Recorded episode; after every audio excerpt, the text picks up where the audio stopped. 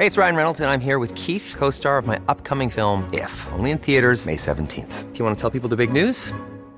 All right, I'll do it. Sign up now and you'll get unlimited for $15 a month in six months of Paramount Plus Essential Plan on us. Mintmobile.com slash switch. Upfront payment of $45 equivalent to $15 per month. Unlimited over 40 gigabytes per month. Face lower speeds. Videos at 480p. Active Mint customers by 531.24 get six months of Paramount Plus Essential Plan. Auto renews after six months. Offer ends May 31st, 2024. Separate Paramount Plus registration required. Terms and conditions apply if rated PG.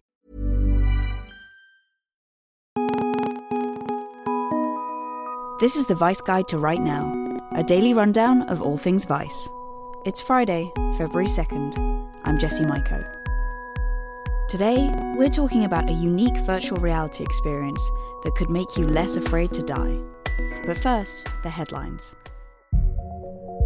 In a Thursday morning tweet, President Trump boasted about his first State of the Union address, falsely claiming it was the most viewed in US history. It was actually the sixth most watched in history, more people tuned in to watch Barack Obama's State of the Union in 2010, George W. Bush's in 2002 and 2003, and Bill Clinton's in 1994 and 1998. The South Africa city of Cape Town is facing its worst drought in over a century, and reservoirs are predicted to dip below 13.5% by April 16th, a day authorities are ominously referring to as Day Zero. When those numbers are reached, Cape Town officials plan to shut off running water for most of the city's 4 million residents. Citizens will then be forced to live off just 25 litres of water a day, roughly the equivalent of two toilet flushes.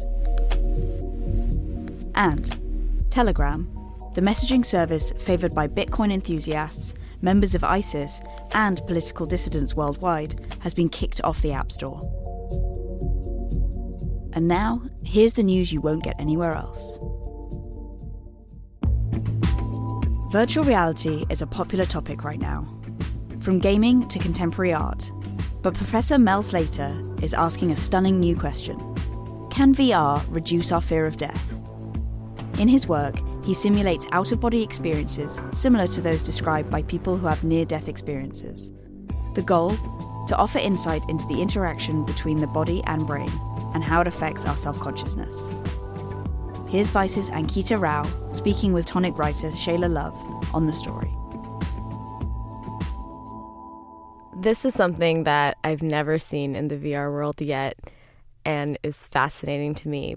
You found someone who has actually translated the out of body slash near death experience into virtual reality.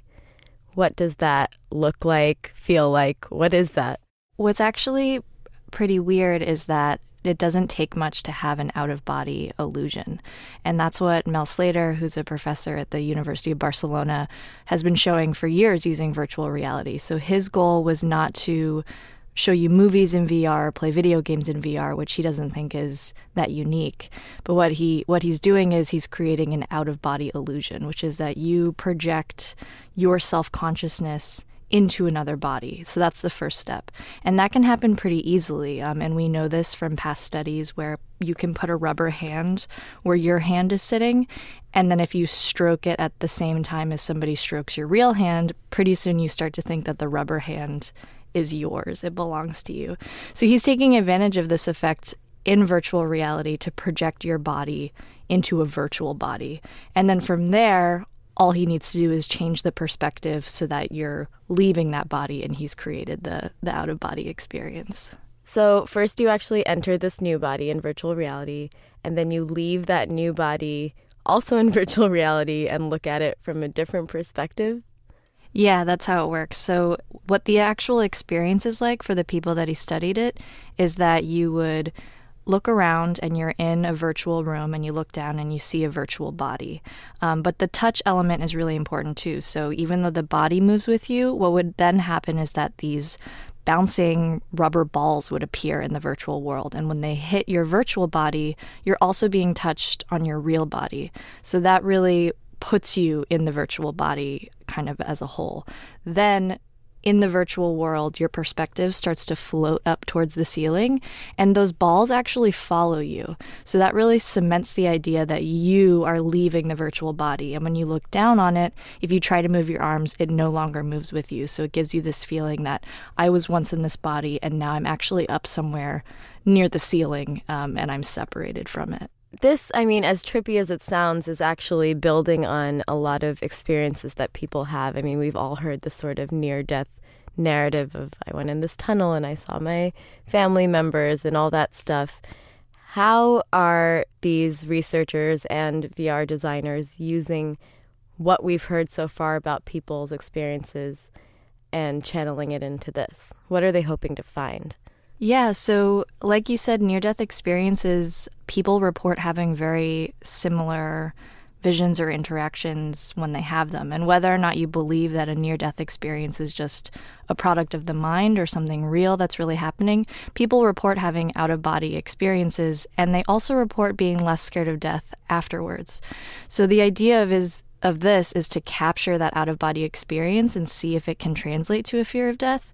In this very small study with 16 healthy people, it did lead to a reduction of fear of death. And Dr. Slater thinks that the reason is because it's sort of showing your brain that your consciousness can exist outside of a body, that you're not tied to just a physical body.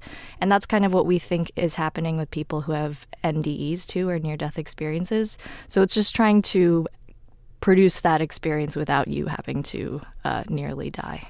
Are there any ethical concerns in this? Because as far as I know, we don't know exactly what it feels like to die, but we're still using some information and channeling it into something like VR.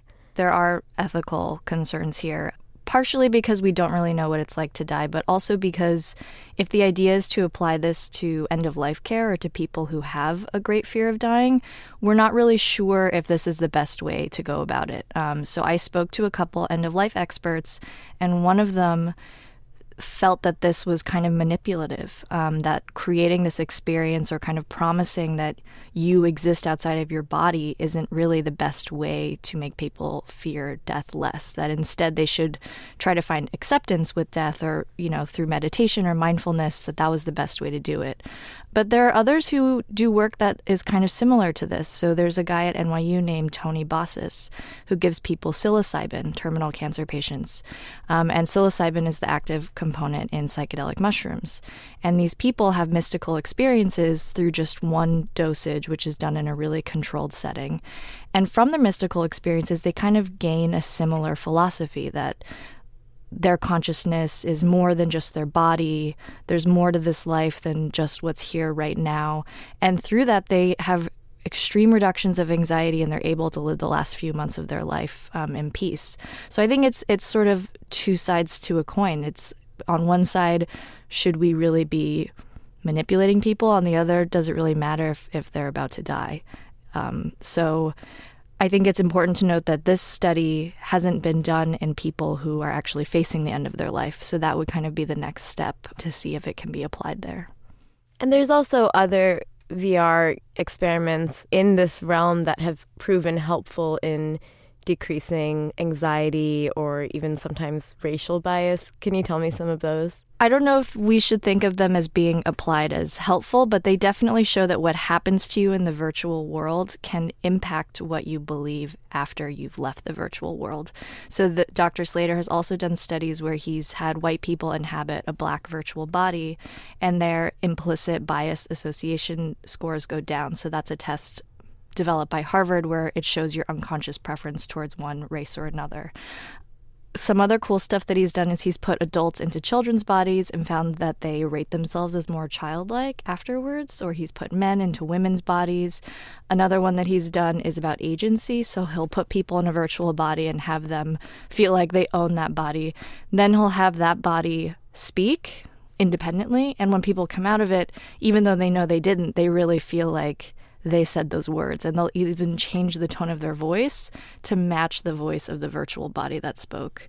So there's a lot of cool things that are going on here that we don't really know what their applications might be, but it's interesting to, to experiment and see what they what they could be. Yeah, and I also think that at the core of a lot of this is just how powerful our minds are and how much they can transcend sort of our physical realm. Do you think that in this case and in this sort of experiment that you focused on here, that this will trickle into, say, like different types of therapy or more of the healthcare system in the near future? So, Dr. Slater did one study where he had people act as their own psychotherapist. So, they were in a room with themselves, giving themselves therapy. Or sometimes he would change the virtual body to look like Sigmund Freud. And then in those cases, oddly enough, the therapy usually worked better, even though they were giving it to themselves.